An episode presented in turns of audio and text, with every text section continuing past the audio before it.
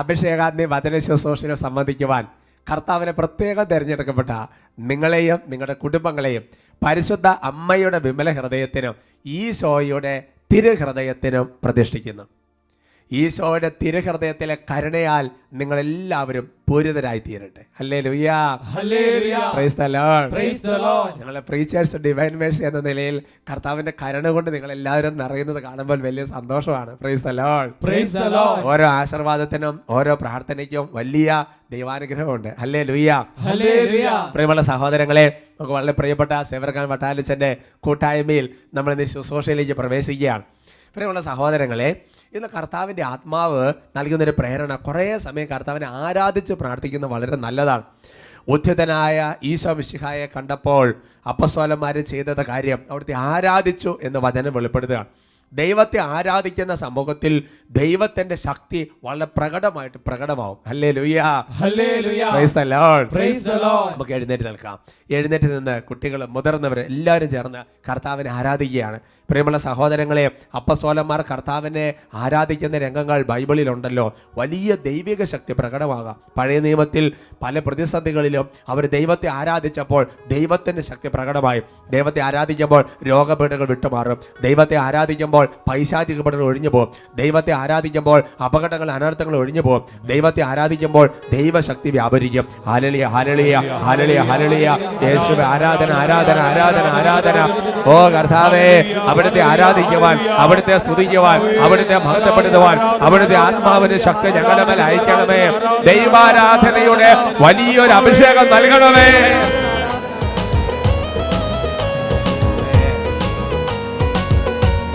സന്തോഷിച്ച് കൈകളടിച്ച്. ആരാധിക്കാം നമുക്ക് ആരാധിക്കാം രക്ഷകനേശുവെ ആരാധിക്കാം.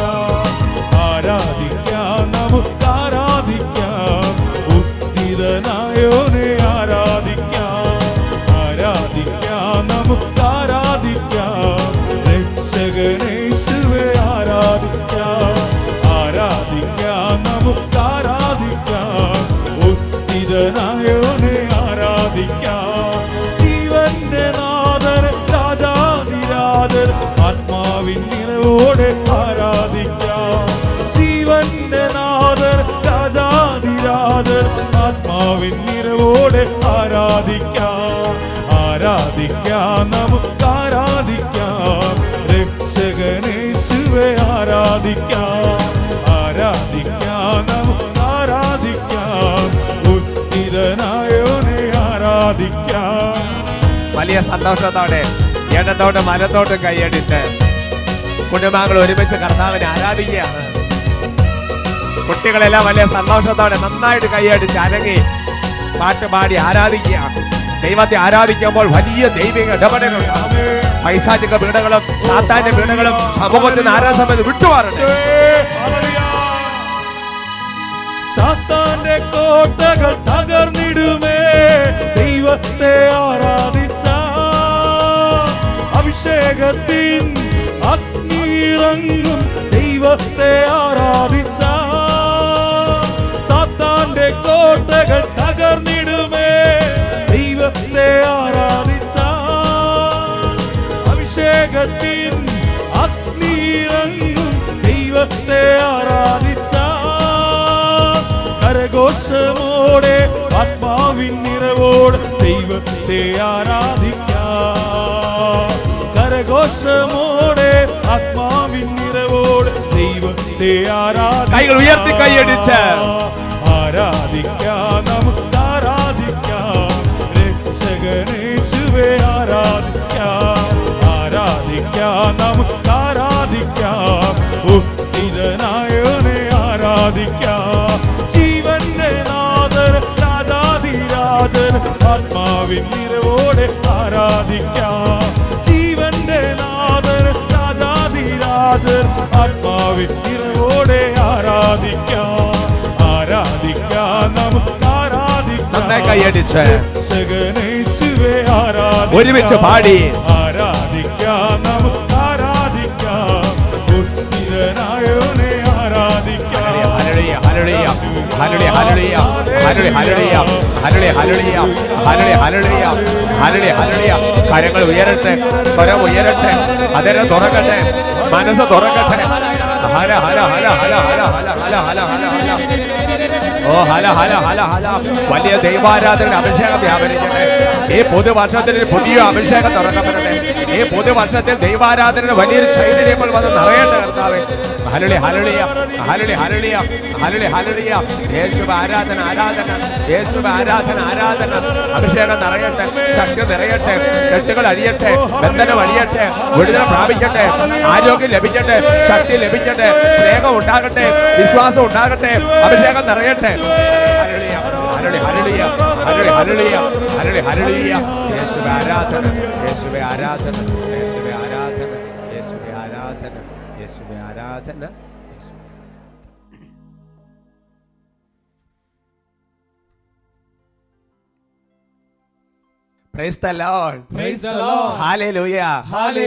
നമുക്ക് സംസ്ഥാനങ്ങളിൽ ഇരിക്കാം. ഇന്ന് നമ്മൾ ചിന്തിക്കുന്ന വിഷയം അവനവനെ തന്നെ മുരടിപ്പിക്കുന്ന പാപം.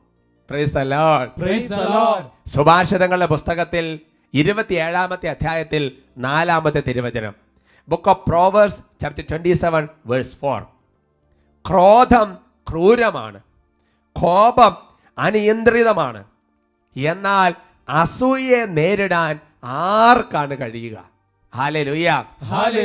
സുഭാഷിതങ്ങളുടെ പുസ്തകത്തിൽ ദൈവത്തിന്റെ ജ്ഞാനം നിറഞ്ഞ ജ്ഞാനി പറയുകയാണ്. ക്രോധം എന്ന് പറയുന്നത് വളരെ ക്രൂരമാണ്. കോപം നിയന്ത്രിക്കാൻ അത്ര എളുപ്പമല്ല. എന്നാൽ അസൂയയെ നേരിടാൻ ആർക്കാണ് കഴിയുക? അപ്പോൾ നമ്മൾ വളരെ നേരിടേണ്ട ഒരു പാപമാണ് അസൂയ. എന്റെ സഹോദരങ്ങളെ ഞാൻ പറഞ്ഞു ചില പാപങ്ങളുടെ പ്രത്യേകത എന്ന് പറയുന്നത് അത് അവനവനെ തന്നെ മുരുടിപ്പിക്കുന്ന പാപമാണ്. അങ്ങനെ ഒരു പാപ സ്വഭാവമാണ് അസൂയ എന്ന് പറയുന്ന പാപം. ഓരോ പാപത്തിന് അതിന്റെതായ പ്രത്യാഘാതങ്ങളുണ്ട്. എന്നാൽ അവനവന്റെ വളർച്ച അവനവൻ തന്നെ മുരടിപ്പിച്ചത് പാപമാണ് അസൂയ. അപ്പം അതിനെ നേരിടണം അതിനെതിരെ പൊരുതണം എന്ന് കർത്താവിന്റെ ആത്മാവ് ആഗ്രഹിക്കുന്നുണ്ട്. അല്ലേ ലുയ്യ പലപ്പോഴും നമ്മുടെ കുമ്പസാരത്തിലൊക്കെ ആവർത്തിച്ച് വരുന്ന ഒരു പാപത്തിന്റെ മേഖലയാണ്. ചിലപ്പോഴെങ്കിലും ചില വ്യക്തികൾ അച്ഛാ ഇത് അസൂയ മാറ്റാൻ വേണ്ടി എന്താ ചെയ്യേണ്ടത്? ഞങ്ങൾ വിചാരിച്ചല്ലോ ഇങ്ങനെ വരികയാണ് പിന്നെ എന്താ ചെയ്യേണ്ടത്? എന്നൊക്കെ ചോദിച്ച് ചിലപ്പോൾ ചില ആൾക്കാരൊക്കെ ഷെയർ ചെയ്തതൊക്കെ എന്റെ മനസ്സിൽ വെച്ചുകൊണ്ടാണ് ഈ എപ്പിസോഡ് എടുക്കുന്നത്. Praise alone praise alone. എന്റെ സഹോദരങ്ങളെ ഇത് മൊത്തം ഒന്ന് മനസ്സിലാക്കുന്നത് നല്ലതാണ്. അസൂയ എന്ന് പറയുന്ന പാപം ആർക്കാണ് ഉണ്ടാകുന്നത്? അല്ലെങ്കിൽ അസൂയ വരുന്നതിന് ചില ലക്ഷണങ്ങൾ എന്താണ്? അല്ലെങ്കിൽ ഏതൊക്കെ ചില സാഹചര്യങ്ങളാണ് ഇതൊക്കെ വരുന്നത് എന്ന് നമ്മളിത് മനസ്സിലാക്കുന്നത് നല്ലതാണ്. എന്റെ സഹോദരങ്ങളെ ബൈബിളിൽ മനസ്സിലാക്കുന്ന ഒരു കാര്യം. മറ്റുള്ളവർ കൂടുതൽ സ്നേഹിക്കപ്പെടുന്നു. മറ്റുള്ളവർ കൂടുതൽ അംഗീകരിക്കപ്പെടുന്നു. അത് കാണുമ്പോൾ ചിലപ്പോൾ എന്തോ ഒരു വിഷമം എന്തോ ഒരു തിക്കുമുട്ടൽ ഉൽപ്പത്തിയുടെ പുസ്തകത്തിൽ മുപ്പത്തി ഏഴാമത്തെ അധ്യായത്തിൽ അതിന്റെ പതിനൊന്നാമത്തെ വാക്കത്തിൽ രേഖപ്പെടുത്തിയിരിക്കുന്ന ഒരു കാര്യമുണ്ട്. അതിന്റെ പശ്ചാത്തലം ആദ്യം ഒന്ന് പറയാം. അതിന്റെ പശ്ചാത്തലം എങ്ങനെയാണ് പൂർവ യാക്കോബ് പ്രിയപ്പെട്ട മകൻ ജോസഫിന് കൈനീളമുള്ള ഒരു പുറങ്കുപ്പായ സമ്മാനം കൊടുത്തു. അപ്പൊ സഹോദരന്മാർക്ക് ഒരു തോന്നൽ. തോന്നൽ എന്നറിയാവോ അപ്പന് തങ്ങളെക്കാൾ കൂടുതൽ സ്നേഹം ജോസഫിനോടാണ്. തുടർന്ന് അതിനെ വെളിപ്പെടുത്താണ് സഹോദരന്മാർക്ക് അവനോട് അസൂയ തോന്നി. ഹല്ലേ ലുയാ. എന്നിട്ട് അവർ പലതരത്തിലുള്ള വാക്കുകളൊക്കെ പറയുന്നുണ്ട്. എന്നാൽ പിതാവാകട്ടെ ഈ വാക്കുകൾ എല്ലാ ഹൃദയത്തിൽ സംഗ്രഹിച്ചു എന്ന് വചനം വെളിപ്പെടുത്താണ് അപ്പോ ആരെങ്കിലും കൂടുതൽ സ്നേഹിക്കപ്പെടുന്നു എന്ന് തോന്നുമ്പോൾ അംഗീകരിക്കപ്പെടുന്നു എന്ന് തോന്നുമ്പോൾ ഒരു വിഷമം വരികയാണ്. ഉദാഹരണം പറഞ്ഞാൽ കുടുംബത്തിൽ പപ്പയ്ക്ക് അല്ലെങ്കിൽ മമ്മയ്ക്ക് എല്ലാവരോടും ഒരേപോലെയൊക്കെയാണ് സ്നേഹിക്കുന്നത്. എന്നാൽ ചുമ്മാ ഒരു തോന്നല്ലേ എന്നോട് ഇപ്പോൾ അത്ര താല്പര്യം ഇല്ല. അല്ലെങ്കിൽ ഒരു കമ്മ്യൂണിറ്റിയിൽ എന്നോട് അത്ര താല്പര്യം ഇല്ല. അതൊക്കെ ഒരു അസൂയയുടെ നാമ്പ് പുറപ്പെട്ടു വരികയാണ്. വീണ്ടും വിശുദ്ധ ഗ്രന്ഥത്തിൽ അസൂയ വരുന്ന മറ്റൊരു കോണ്ടെക്സ്റ്റ് മറ്റൊരു സാഹചര്യം വെളിപ്പെടുന്ന എങ്ങനെയാണ്? മറ്റുള്ളവർക്ക് ഏതെങ്കിലും വിധത്തിലുള്ള ഒരു ഉയർച്ച ഉണ്ടാകുന്നത് കാണുമ്പോൾ എന്തോ ഒരു വിഷമം? അല്ലേ ലുയ്യ സാമ്പത്തികമായ ഉയർച്ചയാകാം ജോലി മേഖല ഉയർച്ചയാകാം ചിലപ്പോൾ നല്ലൊരു വീട് ദൈവം കൊടുത്തതാകാം എന്തെങ്കിലുമൊക്കെ ഉയർച്ച. ചിലപ്പോൾ പഠനത്തിൽ നന്നായിട്ട് കയറി പോകുന്നു നല്ല സ്വഭാവം നല്ല അവർ നന്നായിട്ട് ഡീൽ ചെയ്യുന്നു. ഇതൊക്കെ കാണുമ്പോൾ സമൂഹത്തിനാണെങ്കിലും കുടുംബത്തിനാണെങ്കിലും കമ്മ്യൂണിറ്റിയിലാണെങ്കിലും എന്തോ ഒരു വിഷമം. ഉൽപ്പത്തിയുടെ പുസ്തകത്തിൽ ഇരുപത്തി ആറാമത്തെ അധ്യായത്തിൽ അതിന്റെ പതിനാലാം തിരുവചനം. Genesis chapter twenty six verse fourteen ഇസഹാക്കിന് സമൃദ്ധി ഉണ്ടായപ്പോൾ അവന് ധാരാളം ആടുമാടുകളും പരിചാരകരും ഉണ്ടായിരുന്നു. അതുകൊണ്ട് ഫിലിസ്തീയർക്ക് അവനോട് അസൂയ തോന്നി. ഈ ഇസഹാക്ക് യാതൊരു ഉപദ്രവം ഫിലിസ്തീയർക്ക് ഉണ്ടാക്കുന്നില്ല. നാട്ടുകാർക്ക് ഒരു ഉപദ്രവം നല്ല മനുഷ്യനാണ്. ദൈവത്തിന്റെ കൃപ നിറഞ്ഞ മനുഷ്യൻ. അതുകൊണ്ട് ദൈവം എന്ത് ചെയ്തു? ദൈവത്തിന്റെ അനുഗ്രഹമാണ് സമ്പത്ത്. അത് ധാരാളം ദൈവം കൊണ്ട് കൊടുത്തു നീതിമാനാണ് നല്ലവരാണ് അതുകൊണ്ട് ദൈവം കൊണ്ട് അനുഗ്രഹിച്ചു. അത് കാണുമ്പോൾ ചുറ്റുമുള്ള ദേശവാസികൾക്ക് എന്തോ ഒരു വിഷമം ഇസ്ഹാക്കിനോട്. നിങ്ങൾക്ക് തന്നെ ഓർമ്മ വരാൻ സാധ്യതയുള്ള മറ്റൊരു വചനഭാഗം പൊതു നിയമത്തെ നിങ്ങളുടെ ഓർമ്മയിൽ കൊണ്ടുവരാം. അത് നമ്മുടെ മുന്തിരിത്തോട്ടത്തിലെ കൃഷിക്കാരുടെ ഉപമയാണ്. അപ്പൊ കർത്താവ് പല സമയത്ത് ആൾക്കാരെ വേലയ്ക്ക് വേണ്ടിയിട്ട് വിളിച്ചു. ഒമ്പതാം മണിക്കൂറും പതിനൊന്ന് പല മണിക്കൂറും വേലയ്ക്ക് വിളിച്ചു. അങ്ങനെ വേലയ്ക്ക് വിളിച്ചു കഴിഞ്ഞപ്പോൾ എല്ലാവരോടും പറഞ്ഞിരുന്നത് എന്താ? ഒരേ കൂലി ഓരോ ധനാറ കൂലി എല്ലാവർക്കും ഒരേ കൂലിയാണ് പറഞ്ഞിരുന്നത്. എന്നാൽ അവസാന മണിക്കൂറുകൾ വന്നവർക്കും കർത്താവ് ആദ്യം വന്നവർക്ക് എന്നതുപോലെ കാരണം ഉടമ്പടി അതായിരുന്നു വ്യവസ്ഥ അതായിരുന്നു. അതുകൊണ്ട് ഒരേ കൂലി തന്നെ കൊടുത്തു. അപ്പൊ എന്താ വിഷമം? രാവിലെ മുതൽ വൈകുന്നേരം വരെ അധ്വാനിച്ചവർക്ക് ഒരു കിറുകിറുപ്പ് അല്ലെ? ഒരു വെറുവെറുപ്പ്. ഇവർക്ക് അവകാശപ്പെട്ടത് കിട്ടിയില്ല എന്നുള്ളതല്ല പ്രശ്നം. പിന്നെയോ അവർക്ക് കുറച്ച് കൂടുതൽ കിട്ടി. അവർക്ക് കൂടുതൽ കിട്ടിയത് ഇവരുടെ ഒന്നും കുറഞ്ഞു പോയിട്ടില്ല. എന്നാലും ഒരു വിഷമം. നോക്ക മറ്റുള്ളവർക്ക് ഉയർച്ച ഉണ്ടാകുമ്പോൾ മറ്റുള്ളവരുടെ ഒരു ലെവൽ ഏതെങ്കിലും വിധത്തിൽ ഉയർന്നു കാണുമ്പോൾ അറിയാതെ ഒരു വിഷമം. വീണ്ടും അസൂയ വരുന്ന മറ്റൊരു പശ്ചാത്തലം വിശുദ്ധ ഗ്രന്ഥം അവതരിപ്പിക്കുന്നുണ്ട്. അതെന്നെന്തറിയോ ഈ തനിക്ക് തന്നെ നമുക്ക് തന്നെ കഴിവില്ല എന്നൊരു തോന്നൽ അങ്ങോട്ട് വരിക. ഒരുപാട് കഴിവുണ്ട്. എന്നാലും ചുമ്മാ ഒരു തോന്നൽ ഉൽപ്പത്തിന്റെ പുസ്തകത്തിൽ മുപ്പതാമത്തെ അധ്യായത്തിൽ ഒന്നാം തിരുവചനം. Genesis chapter thirty verse one യാക്കോബിന് മക്കളെ നൽകാൻ തനിക്കു സാധിക്കുന്നില്ലെന്ന് കണ്ടപ്പോൾ റാഖേലിന് തന്റെ സഹോദരിയോട് അസൂയ തോന്നി. Praise Lord. ലയയുണ്ട് റാഹേലുണ്ട്. എന്റെ സഹോദരങ്ങളെ ചില കുടുംബങ്ങളിൽ ദൈവം താമസിച്ചായിരിക്കാം മക്കളെ നൽകുന്നത് അത് വചനപ്രകാരം ദൈവത്തിന് ചില പ്രത്യേക പരിപാലനയും ദൈവത്തിന് പ്രത്യേക ഇടപെടലുകളൊക്കെ ഉള്ള കുടുംബങ്ങളാണ്. എന്റെ സഹോദരങ്ങളെ അങ്ങനെ ഇവൾക്ക് മക്കൾ ജനിക്കാൻ കുറച്ച് താമസിച്ചു പോയി. അപ്പം തന്നെ ഒരു തോന്നൽ ഞാൻ മന്തിയാണ് എന്നെക്കൊണ്ട് കാര്യമില്ല എന്നെക്കൊണ്ട് കഴിവില്ല. അവൾ കാണുന്നുണ്ടെങ്കിൽ ധാരാളം മക്കളെ ദൈവം കൊടുക്കുന്നുണ്ട്. അതുകൊണ്ട് അവളോട് അസൂയ. അവർക്ക് പറയാം? ഹാലേ ലുയ്യ ലുയാ ഇങ്ങനെ വിശുദ്ധ ഗ്രന്ഥത്തിന്റെ പല ഭാഗങ്ങൾ പഠിക്കുമ്പോൾ അസൂയ വരുന്ന ഒരുപാട് പശ്ചാത്തലങ്ങളുണ്ട്. എല്ലാം സൂചിപ്പിക്കാൻ പറ്റുകയല്ല. ഞാൻ ഒന്ന് രണ്ട് മൂന്നെണ്ണം നിങ്ങളുടെ ശ്രദ്ധയിൽപ്പെടുത്തുകയാണ്. എന്റെ പ്രിയപ്പെട്ട സഹോദരങ്ങളെ ഇങ്ങനെ വരുന്ന അസൂയ നമ്മളങ്ങനെ നിസ്സാരമായിട്ട് തള്ളിക്കളയരുത്. ഓരോ കുമസാരത്തിലും അത് ഏറ്റു പറഞ്ഞു പാപമോചനം മേടിക്കുന്നത് ശരി തന്നെ. അത് മാത്രം പോരാ. ഇതിനെതിരെ ഒരു പൊരുതൽ ഇതിനെതിരെ ഒരു ഒരു ഒരു ഒരു ചില പ്രത്യേക സ്റ്റെപ്പുകൾ എടുക്കണം ദൈവം ആഗ്രഹിക്കുന്നുണ്ട്. കത്തോലിക്ക സഭയുടെ മതബോധന ഗ്രന്ഥത്തിൽ അതിന്റെ രണ്ടായിരത്തി അഞ്ഞൂറ്റി മുപ്പത്തി ഒമ്പത് ഇരുപത്തഞ്ച് മുപ്പത്തൊമ്പതാമത്തെ കണ്ണകയിൽ പഠിപ്പിക്കുന്നത് ഇങ്ങനെയാണ്. അസൂയ ഒരു മൗലിക പാപമാണ്.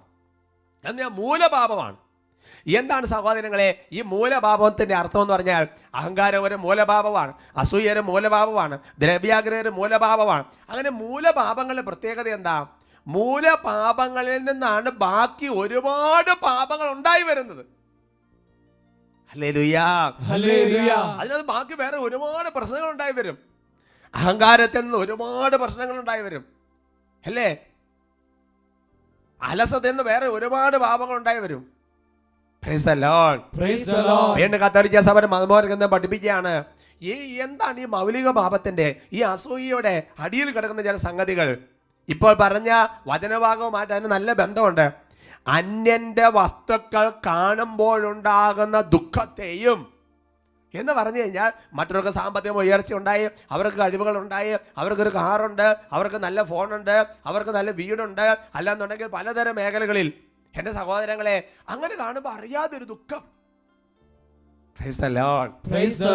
വീണ്ടും രണ്ടാമതായിട്ട് പറയാണ് അന്യായമായിട്ട് പോലും അവ നേടാനുള്ള ക്രമരഹിതമായ ആഗ്രഹത്തെയും അത് സൂചിപ്പിക്കുന്നു. Praise the Lord. Praise the Lord. നമുക്കത് വേണം നമുക്ക് അതുകൊണ്ട് വേണം അത് നേടാനായിട്ട് ഏത് വക്രത നിറഞ്ഞ മാർഗങ്ങളിലേക്ക് പോകാം അപ്പൊ നോക്കിയേ അസൂയയിൽ നിന്ന് വേറെ പാപങ്ങൾ പതുക്കെ പതുക്കെ ഉണ്ടായി ഉണ്ടായി ഉണ്ടായി വരികയാണ് വീണ്ടും മൂന്നാമതായിട്ട് പഠിപ്പിക്കുകയാണ് ഗൗരവപൂർണമായ ഒരു ദ്രോഹം അയൽക്കാരൻ ഉണ്ടാകണമെന്ന് ആഗ്രഹിക്കുമ്പോൾ അതൊരു മാരക പാപമായിട്ട് തീരും Praise the Lord. Praise the Lord. Hallelujah. Hallelujah. അപ്പോ എന്റെ സഹോദരങ്ങളെ ഇങ്ങനെ അസൂയ തോന്നി കഴിഞ്ഞു കഴിയുമ്പോൾ പിന്നെ അവർക്കൊരു ഉപദ്രവം ഉണ്ടാകാൻ വേണ്ടിയിട്ടൊരു ആഗ്രഹം. ചിലപ്പോൾ അതിന് വേണ്ടി തന്നെ പ്രാർത്ഥന.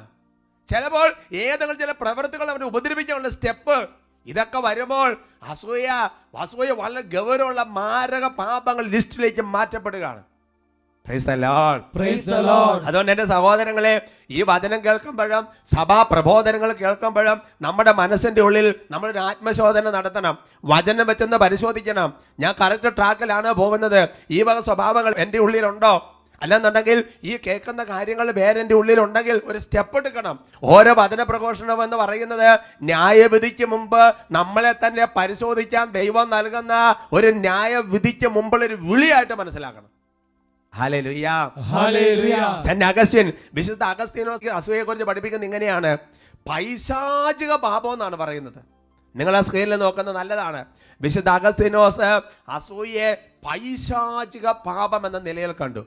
വിദ്വേഷം അപകീർത്തിപ്പെടുത്തൽ ഏഷണി അയൽക്കാരന്റെ ദൗർഭാഗ്യത്തിനുണ്ടാകുന്ന സന്തോഷം അയാളുടെ ഐശ്വര്യത്തിനുണ്ടാകുന്ന ദുഃഖം എന്നിവ അസൂയയിൽ നിന്ന് ജനിക്കുന്നു. കണ്ടോ? മൂലപാപത്തിൽ നിന്ന് വേറെ ഒരുപാട് കാര്യങ്ങൾ ഉണ്ടാകുക. ഒരു പൈശാചിക പാപമാണ് അസൂയ. അതിനന്ന് വിദ്വേഷം വരാം. കഴിഞ്ഞില്ല. അവരെ എങ്ങനെ എങ്ങനെ തരത്തില? അവരെ കുറിച്ച് നെഗറ്റീവ് പറഞ്ഞ് അപവാദം പറഞ്ഞ് അവർ ഇടിച്ചു താഴ്ത്തുന്ന തരത്തിലുള്ള കമന്റുകൾ പറയാനും എഴുതാനൊക്കെ ടെൻഡൻസി ഇങ്ങോട്ട് വരികയാണ്. പിന്നെ വരുന്നത് വിദ്വേഷം. അതിന് ഭയങ്കര വിദ്വേഷം. ഒരു തെറ്റും ചെയ്തിട്ടില്ല പക്ഷെ വിദ്വേഷം. ഇനി ഇയാൾക്ക് എന്തെങ്കിലും ഒരു പ്രശ്നം ഉണ്ടായെന്ന് കരുതുക. അപ്പോൾ നമുക്ക് ഭയങ്കര സന്തോഷം. അവർക്ക് ഐശ്വര്യം ഉണ്ടാകുന്നു നമുക്ക് ദുഃഖം. അവർക്ക് പറഞ്ഞ. എന്ന് പറയുന്നത് പോലത്തെയുള്ള ഒരുപാട് കുട്ടി കുട്ടി സാധനങ്ങൾ ഈ അസൂയയിൽ നിന്ന് ഉണ്ടായി വരും. എന്റെ സഹോദരങ്ങളെ അസൂയയിൽ നിന്ന് ഉണ്ടായി വരുന്ന ഒരുപാട് കാര്യങ്ങളുണ്ട്. അത് ഇപ്പോൾ നമ്മൾ കത്തോലിക്ക സഭയുടെ മതബോധന ഗ്രന്ഥത്തിൽ നിന്ന് വിശുദ്ധ അഗസ്തീനോസ് കോട്ട് ചെയ്ത് പറഞ്ഞ കാര്യങ്ങളുണ്ടല്ലോ. അതെല്ലാം വളരെ കറക്റ്റാണ് ഒന്നാമതാണ് മറ്റേത് കോപം. അസൂയ വന്നാൽ എന്റെ സഹോ സ്വാഭാവികമായിട്ട് കോപം വരും. വിദ്വേഷം വരും അതേപോലെ തന്നെ ദുഃഖം വരും ഇതൊക്കെ വരും. കോപം വരും. സുഭാഷിതങ്ങളുടെ പുസ്തകത്തിൽ ആറാമത്തെ അധ്യായത്തിൽ മുപ്പത്തിനാലാം തിരുവചനം. Book proverbs chapter six verse thirty four എന്തെന്നാൽ അസൂയ പുരുഷനെ കോപാകുലനാക്കുന്നു. Praise the Lord. Praise the Lord. ഇത് കേൾക്കുമ്പോൾ ഇത് സ്ത്രീക്ക് സ്ത്രീക്ക് ബാധിക്കുന്ന വിഷയമല്ലെന്ന് ചിന്തിക്കരുത്. എല്ലാ വചനം നമുക്ക് എല്ലാവർക്കും വേണ്ടിയിട്ടുള്ളതാണ്. അസൂയ പുരുഷനെ കോപാകുലനാക്കുന്നത്. അസൂയ വന്നു കഴിഞ്ഞാൽ പിന്നെ കോപം വെറുപ്പ് വൈരാഗ്യ ഭിന്നത കൊലപാതകത്തിനെ കൊണ്ട് എത്തിക്കും. ഞാൻ നിങ്ങളൊരു ഉദാഹരണം പറയാം.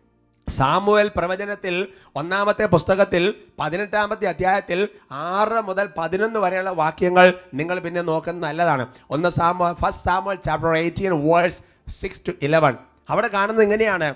അതായത് യുദ്ധകാലത്തിൽ വെച്ച് ദാവീദ് ദൈവത്തിന്റെ അത്ഭുതകരമായ ശക്തിയാൽ ഗോലിയാത്തിനെ വധിച്ചു. അങ്ങനെ തിരിച്ചു വരികയാണ്. അങ്ങനെ തിരിച്ചു വരുമ്പോൾ ആ നാട്ടിലെ ആൾക്കാർ വലിയ സന്തോഷത്തിന് ആർത്ത് പാടി. പാർത്ത് പാടിയ കമന്റ് എന്താണ്? അതിതാണ് സാവൂൾ ആയിരങ്ങളെ കൊന്നു. ദാവീദ് പതിനായിരങ്ങളെ. ഇത് കേട്ടപ്പോ തന്നെ സാവൂളി പ്രശ്നം ആരംഭിച്ചു. പെട്ടെന്ന് അസൂയ വന്ന്. അതങ്ങനെ അവിടെ തന്നെ എഴുതി വെച്ചിട്ടുണ്ട്. ഇത് കേട്ടപ്പോൾ സാവൂളിന് ദാവീദിനോട് അസൂയ തോന്നി. അടുത്ത സ്റ്റെപ്പ് എന്താണെന്നറിയാമോ അടുത്ത സ്റ്റെപ്പ് എങ്ങനെയാണ്? ഉടനെ തന്നെ സാവോൾ ദാവീദിനോട് കോപിച്ച്. പതിനൊന്നാമത്തെ വാക്യാകുമ്പോൾ കാണാം. സാവോൾ ദാവീദിനെ കൊല്ലണമെന്നുള്ള ഉദ്ദേശത്തോടെ ഒരു കയറിയിരിക്കുന്ന കുന്തം വെച്ച് ദാവീദിനെ എറിയുകയാണ്. അപ്പൊ നോക്ക് അസൂയ കോപം കൊലപാതകം. ഈ മൂന്ന് പാപങ്ങൾ ബൈബിൾ ഒരുമിച്ച് പോകുന്ന പാപമാണ്. വേറെ ഒരു ഉദാഹരണം നിങ്ങൾ ശ്രദ്ധയിൽപ്പെടുത്താം. ഉൽപ്പത്തിയുടെ പുസ്തകത്തിൽ നാലാമത്തെ അധ്യായം. അവിടെ ആബേലും കായനും കൂടെ ബലി അർപ്പിക്കാൻ വേണ്ടി പോയി. ആബേലിന്റെ ബലിയ ബലിയിൽ ദൈവം സംപ്രീതനായി. കായന്റെ ബലിയ സംപ്രീതനായില്ല. അതിന് അതിന്റെതായ കാരണങ്ങൾ ഉണ്ടാവാം.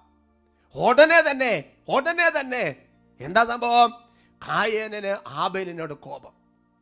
അസൂയ വന്ന്. ആദ്യം അസൂയ വന്ന് ഉടനെ തന്നെ കോപിച്ച്. അടുത്ത സ്റ്റെപ്പ് എന്നാ? വയലിൽ വെച്ച് മുട്ടിക്ക് അടിച്ച് ആബേലിനെ കൊന്നു. നോക്ക് അസൂയ കോപം കൊലപാതകം. കണ്ടോ? ഒരുമിച്ച് പോവുകയാണ് ഈ പാപങ്ങൾ വീണ്ടും അടുത്ത ഉദാഹരണം നമ്മൾ മുമ്പേ കണ്ട ഉദാഹരണം വെച്ച് പഠിക്കാം. ഉൽപ്പത്തിയുടെ പുസ്തകത്തിൽ മുപ്പത്തി ഏഴാമത്തെ അധ്യായത്തിൽ അപ്പൻ യാക്കോബ് ജോസഫിന് കൈനീളമുള്ള ഒരു പുറക്കുപ്പായം കൊടുത്തപ്പോൾ സഹോദരന്മാർക്ക് അവരുടെ അസൂയ തോന്നി. പിന്നെ ആ മുപ്പത്തേഴാമത്തെ അധ്യായം വായിച്ചു കഴിയുമ്പോൾ മനസ്സിലാകും ഉടനെ തന്നെ അവരോട് കോപിക്കുകയാണ്. പിന്നെ എന്താ ചെയ്യുന്നത്? ഉടനെ തന്നെ കുറച്ച് സമയം കഴിഞ്ഞ് കഴിഞ്ഞപ്പോൾ കൊല്ലണമെന്നുള്ള ഉദ്ദേശം നശിപ്പിക്കുന്ന ഉദ്ദേശത്തോടുകൂടി അവരെ പുറങ്കുപ്പായൊക്കെ ഊരിയെടുത്ത് പൊട്ടക്കെട്ടിയിട്ട് നോക്ക് കൊന്നില്ലെങ്കിലും കൊലപാതകത്തിന് തുല്യമായ പാപപ്രവൃത്തിയാണ്. അസൂയ കോപം കൊലപാതകം. പറഞ്ഞ. വീണ്ടും വെറുപ്പ് വരും. വെറുപ്പെന്ന് പറഞ്ഞ പാപം ഉണ്ടായി വരും. ഉൽപ്പത്തിയുടെ പുസ്തകത്തിൽ ഇരുപത്തേഴാമത്തെ അധ്യായത്തിൽ നാൽപ്പത്തൊന്നാം തിരുവചനം. Genesis chapter twenty seven verse forty one പിതാവ് യാക്കോബിന് നൽകിയ അനുഗ്രഹം മൂലം ഏസാവ് യാക്കോബിനെ വെറുത്തു. പിതാവ് യാക്കോബിനെ അനുഗ്രഹിച്ചു എന്ന് കണ്ടു കഴിഞ്ഞപ്പോൾ ഏസാവിന് യാക്കോബിനെ വെറുപ്പായി. അപ്പൊ നോക്കിയ സഹോദരൻ അസൂയ വരുന്നു വെറുപ്പ് വരുന്നു. ഉൽപ്പത്തി മുപ്പത്തിയേഴ് നാല് പിതാവ് ജോസഫിനെ തങ്ങളെക്കാൾ അധികമായി സ്നേഹിക്കുന്നു കണ്ടപ്പോൾ സഹോദരന്മാർ അവനെ വെറുത്തു. പിന്നെ സൗമ്യമായി സംസാരിക്കാൻ പറ്റുന്നില്ല. നമുക്ക് അസൂയ വന്നു കഴിഞ്ഞാൽ സൗമ്യമായി സംസാരിക്കാൻ പറ്റുന്നില്ല വെറുപ്പ് വരുന്നു വിദ്വേഷം വരുന്നു. ഉൽപ്പത്തി ദിവസം മുപ്പത്തിയേഴിന്റെ എട്ട് അവർ ചോദിച്ചു നീ ഞങ്ങളെ ഭരിക്കുമെന്നാണോ? നീ ഞങ്ങളുടെ മേലെ ആധിപത്യം സ്ഥാപിക്കുമെന്നാണോ? അവന്റെ സ്വപ്നവും വാക്കുകളും കാരണം അവർ അവരെ അത്യധികം ദൂഷിച്ചു. അതുകൊണ്ട് എന്റെ പ്രിയപ്പെട്ട സഹോദരങ്ങളെ നമ്മുടെ ജീവിതത്തിൽ നിന്ന് ഒരുപാട് തരത്തിൽ ദൈവകൃപ ചോർത്തി കളയുന്ന പാപമാണ് എന്റെ സഹോദരങ്ങൾ അസൂയ. അതിന്റെ വിത്തുകൾ വേരോട് കൂടി അത് പറിച്ചു കളയണം. ആ കൊല്ലാൻ നോക്കുന്ന പറഞ്ഞ ബൈബിളിൽ ഒരുപാട് സംഭവങ്ങളുണ്ട്. ഉൽപ്പത്തി ഇരുപത്തേഴ് നാൽപ്പത്തൊന്ന്. അവൻ ആത്മകഥം ചെയ്തു. പിതാവിനെ പറ്റി വിലപിക്കാനുള്ള ദിവസങ്ങൾ അടുത്തു വരുന്നുണ്ട്. അപ്പോൾ ഞാൻ അവനെ കൊല്ലും എന്ന് പറഞ്ഞാൽ എന്റെ സഹോദരങ്ങളെ ആ ബൈബിളിൽ ഒരു ഒരു ചാൻസ് കിട്ടിയാൽ പകരം വീട്ടെന്നുള്ള ചിന്തയാ. അടിസ്ഥാനപരമായ അടിയ കിടക്കുന്ന സാധനം അസൂയ സന്തോഷത്തോടെ പറയാം.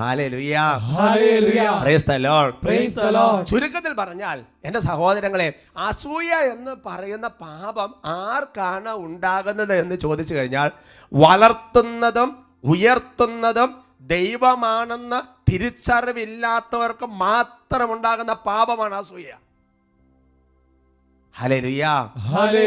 ഒരാളെ ഉയർത്തുന്നത് ഒരാളെ വളർത്തുന്ന ദൈവമാണ് മനുഷ്യനല്ല.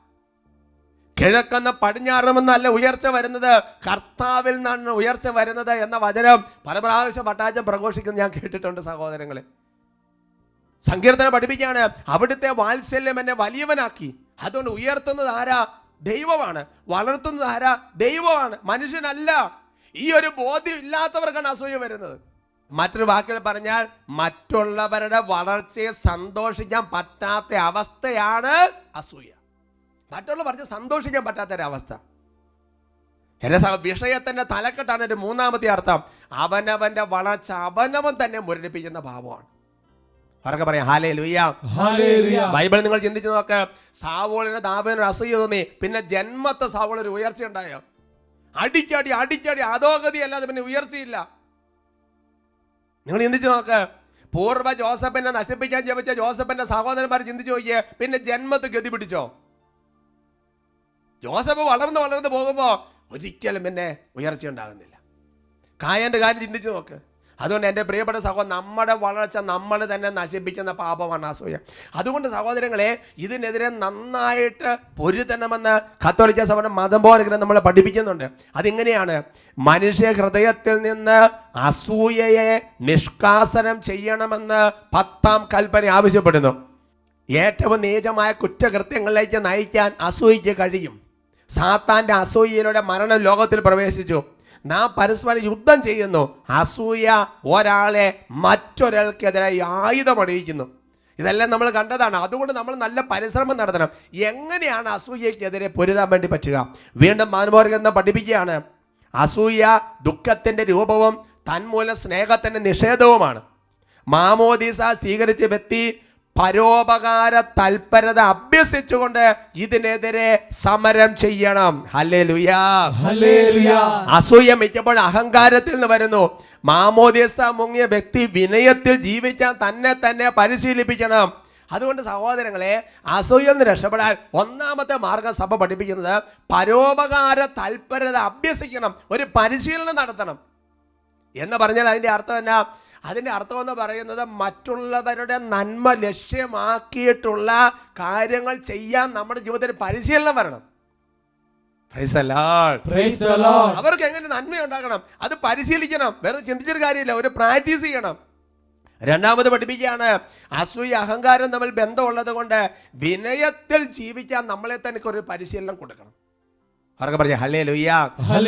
അതെങ്ങനെ പരിശീലിക്കാം? എവിടെയൊക്കെ എളിമപ്പെടാൻ അവസരം കിട്ടുന്നുണ്ടോ അവിടെയെല്ലാം ചാടി കയറി എളിമപ്പെടുക. അങ്ങനെ വിനയത്തിൽ ജീവിക്കാൻ പരിശീലനം നടത്തിയാൽ അസൂയയിൽ നിന്ന് പോലും വിടുതൽ കിട്ടുമെന്ന് സഭ പഠിപ്പിക്കുകയാണ്. അവർക്ക് പറയാം? ഹലേ ലുയ്യ വീണ്ടും മറ്റൊരു കാര്യം എന്ന് പറയുന്നത് എന്റെ സഹോദരങ്ങളെ മറ്റുള്ളവരുടെ നേട്ടങ്ങളിൽ നമുക്ക് തന്നെ സന്തോഷം തോന്നണം. മറ്റുള്ള ഉയർച്ചയുടെ സന്തോഷം തോന്നണം. നീ വഴി ദൈവം വാഴ്ത്തപ്പെട്ടവനായി കാണാൻ ആഗ്രഹിക്കുന്നുവോ? എങ്കിൽ നിന്റെ സഹോദരന്റെ പുരോഗതിയിൽ സന്തോഷിക്കുക. അപ്പോൾ തന്നെ നിന്നിലൂടെ ദൈവം മഹത്വീകൃതനാകും. അന്യരുടെ നേട്ടങ്ങളിൽ സന്തോഷിച്ചുകൊണ്ട് അസൂയ കീഴടക്കിയ ഇത്തരം ദാസന്മാരുടെ ദൈവം വാഴ്ത്തപ്പെട്ടവനാകട്ടെ എന്ന് എല്ലാവരും പറയും. സഭ പഠിപ്പിക്കുക. അതുകൊണ്ട് നമുക്ക് ആരോടാണ് അസൂയ തോന്നുന്നത്? ആ വ്യക്തിക്ക് നന്മകൾ ഉണ്ടാകുമ്പോൾ വലിയ സന്തോഷം തോന്നണം. അവരെ ഓർത്ത് ദൈവത്തിന് നന്ദി പറയണം. ദൈവം ഇങ്ങനെ കൊടുത്തല്ലെന്ന് ഓർത്ത് ദൈവത്തെ മഹത്വപ്പെടുത്തണം. അപ്പോൾ ദൈവം നമ്മളിൽ മഹത്വീകൃതനായിത്തീരും. അവർക്ക് പറഞ്ഞ? ഹല്ലേ ലുയാ. സംഖ്യയുടെ പുസ്തകത്തിലുണ്ട്. അതായത് അവിടെ ദൈവത്തിന്റെ കൃപ എല്ലാവർക്കും ലഭിച്ചു കഴിഞ്ഞപ്പോൾ ജോഷുവായിക്ക് ചെറിയൊരു അസൂയ. അപ്പോൾ മോശ പറയുകയാണ്. ജോഷുവയോട് പറയുകയാണ് സംഖ്യ പതിനൊന്ന് ഇരുപത്തി ഒമ്പതിൽ എന്നെ പ്രതി നീ അസൂയപ്പെടുന്നുവോ? കർത്താവിന്റെ ജനം മുഴുവൻ പ്രവാചകന്മാരാവുകയും അവിടുന്ന് തന്റെ ആത്മാവിനെ അവർക്ക് നൽകുകയും ചെയ്തിരുന്നുവെങ്കിൽ എന്ന് ഞാൻ ആശിക്കുന്നു. അല്ലേ ലുയാ മോശ പറയാ എല്ലാ കാര്യം എന്നിലൂടെ നടക്കണമെന്നുള്ളതല്ല. മറിച്ച് മറ്റുള്ളവരുടെ എല്ലാം ഒരുപാട് നന്മകൾ നടക്കുന്ന ഒരു സന്തോഷം തോന്നണം. ജോഷുവായനെ മോശ കറക്റ്റ് ചെയ്യാണ്. പ്രൈസ്. വീണ്ടും അസൂയി എതിർക്കേണ്ട നാലാമത്തെ ഒരു മാർഗം. അത് ഭക്തമാർഗ പ്രവേശിക എന്ന് പറയുന്ന മിസ്റ്റർ ഫ്രാൻസിസ് താസാലസന്റെ മനോഹരമായ ഒരു പുസ്തകത്തിലാണ് രേഖപ്പെടുത്തിയിരിക്കുന്നത്. അത് ഞാനൊന്ന് വായിച്ച് കേൾപ്പിക്കാം. നമ്മെ അലട്ടിക്കൊണ്ട് നമ്മുടെ കൺമുൻപാകെ പറന്നു നടക്കുന്ന ഈച്ച കൊതുക് മുതലായ ചെറു പ്രാണികളെ പോലെ കോപം അസൂയ നീരസം വ്യർത്ഥാഭിമാനം മുതലായവയിൽ നിന്നുളവാകുന്ന നിസാര പരീക്ഷകൾ നമ്മെ വലയം ചെയ്ത് സദാ ഉപദ്രവിച്ചുകൊണ്ടിരിക്കും. നമ്മെ ഉപദ്രവിക്കാതിരിക്കുന്നതിന് അവയെ അനുവദിക്കാതിരിക്കുകയാണ് ഇവയെ ജയിക്കുന്നുള്ള പ്രധാന മാർഗം. ദൈവസേവനത്തെ നിഷ്കർഷത്തോടെ നിരതനായിരിക്കുന്നിടത്തോളം കാലം നമ്മെ യാതൊരുവിധ ഉപദ്രവിക്കുന്നത് അവർക്ക് സാധ്യമല്ല. അവ നമ്മുടെ ചുറ്റും പറന്ന് നടന്നുകൊള്ളട്ടെ. യാതൊരു ഭയത്തിന് അവകാശമില്ല. പ്രാണികളെ പോലെ മാത്രമേ അവയെ കരുതേണ്ടതുള്ളൂ. ചിലപ്പോൾ അവ നിന്റെ ദേഹത്തെ സ്പർശിച്ചെന്ന് വരാം. എന്നാൽ ഹൃദയത്തിൽ അവയ്ക്ക് നീ പ്രവേശനം അനുവദിച്ചുകൂടാ. അവയോട് സമരം ചെയ്ത് ക്ലേശിച്ചിട്ട് ആവശ്യമില്ല നിന്നെ സമീപിക്കുമ്പോൾ അവയെ ദൂരത്ത് ഓടിച്ചാൽ മാത്രം മതി. ദൈവസ്നേഹ പ്രകരണങ്ങളാണ് അവയെ അകറ്റി നിർത്താനുള്ള ആയുധം. പ്രലോഭനങ്ങൾക്കെതിരായി ഒരു സച്ചിന്ത മനസ്സിൽ ഉളവാക്കിയതിന് ശേഷം ക്രൂശിതനായ മിശുഹായിക്ക് നിന്റെ ഹൃദയം സമർപ്പിക്കുകയും അവിടുത്തെ പാദപത്മങ്ങളെ ചുംബിച്ചുകൊണ്ട് ഒരു സ്നേഹ പ്രകടനം ചെയ്യുകയും വേണം. വലുതോ ചെറുതോ ആയ ഏത് തരം പരീക്ഷകളെ കീഴടക്കുന്ന ഉത്തമ മാർഗം ഇത് തന്നെ. എന്ന് പറഞ്ഞാൽ അതിന്റെ അർത്ഥമെന്ന് പറയുന്നത് നമുക്കറിയാം ഈച്ച കൊതുക് തുറന്നുള്ള ജീവികൾ നമ്മുടെ ചുറ്റും എപ്പോഴെങ്കിലും പറന്നു കിടക്കും. എന്ന് പറഞ്ഞാൽ അസൂയ വരാം കോപം ഇങ്ങനത്തെ പാപങ്ങളൊക്കെ വരും. നമ്മൾ ടെൻഷൻ പിടിക്കരുത്. നമ്മൾ ചെയ്യേണ്ട കാര്യം അവ നമ്മൾ ദേഹത്തിൽ ചിലപ്പോൾ ഒന്ന് മുട്ടിയും തട്ടിയും പോകുന്നൊക്കെ വരാം. അപ്പോൾ ഇത് വരുമ്പോൾ നമ്മൾ എന്തെന്താ നമ്മൾ വേഗം അതിനെ ആട്ടി ഓടിക്കും. എന്ന് പറയുന്നത് പോലെ വേഗം അതിനെ ആട്ടി ഓടിക്കണം. എങ്ങനെ ആട്ടി ഓടിക്കേണ്ടത്? നല്ല ഒരു സച്ചിന്ത ഒരു ദൈവവചനം. അല്ലെങ്കിൽ ഈ കേട്ടൊരു കൃപയുടെ വചനം മനസ്സിൽ കൊണ്ടിട്ട് ഈശോയെ കുറിച്ച് ഇങ്ങ് ധ്യാനിക്കുക. ഈശോയെ കുറിച്ച് ഓർക്കുക. എന്നൊരു സ്നേഹ പ്രകടനം ചൊല്ലുക. ഈശോയെ ഞാനങ്ങേ സ്നേഹിക്കുന്നു. കർത്താവേ അങ്ങാണ് വളർത്തുന്നത് ഒരു സ്നേഹ പ്രകടനങ്ങൾ ചൊല്ലുക. അപ്പോൾ കൊതുകിനെ ആട്ടുമ്പോൾ കൊതുക് ഓടി പോകുന്നത് പോലെ ഈ പാപപ്രലോഭം വിട്ടുമാറിപ്പോകും. അല്ലേ ലുയാ. എന്റെ സഹോദരങ്ങളെ കഴിഞ്ഞൊരു എപ്പിസോഡ് ഞാൻ പറഞ്ഞതുപോലെ ഏത് കാര്യവും കേട്ടു പോയിട്ട് കാര്യമില്ല. വേഗം പ്രാക്ടീസ് ചെയ്യണം. Praise Lord. ഈ നാല് മാർഗങ്ങൾ പ്രാക്ടീസ് ചെയ്ത് അസൂയ തുരത്തി ഓടിക്കാൻ കർത്താവിന്റെ ആത്മാവ് നമ്മളെ സഹായിക്കട്ടെ.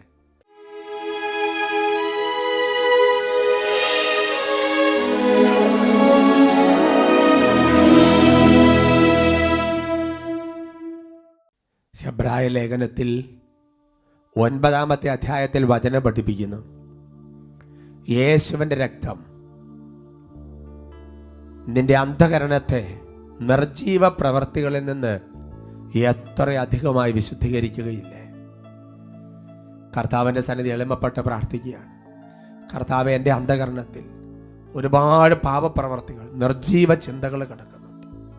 അസൂയ അഹങ്കാരം വെറുപ്പ് ഭിന്നത നിരാശ സന്തോഷിക്കാൻ പറ്റുന്നില്ല. കർത്താവ് അവിടുത്തെ പരിശുദ്ധ രക്തത്താൽ ഞങ്ങളുടെ ഹൃദയത്തെ കഴുകണമേ. ഒരു പുതിയ ഹൃദയം നൽകണമേ. കർത്താവേ എല്ലാവരും സ്നേഹിക്കാൻ തക്കവത് ഞങ്ങൾ ഹൃദയ രൂപാന്തരണം നൽകണമേ. ഉള്ളൊരുകി പ്രാർത്ഥിക്കുന്നു. തിരുരക്തത്താ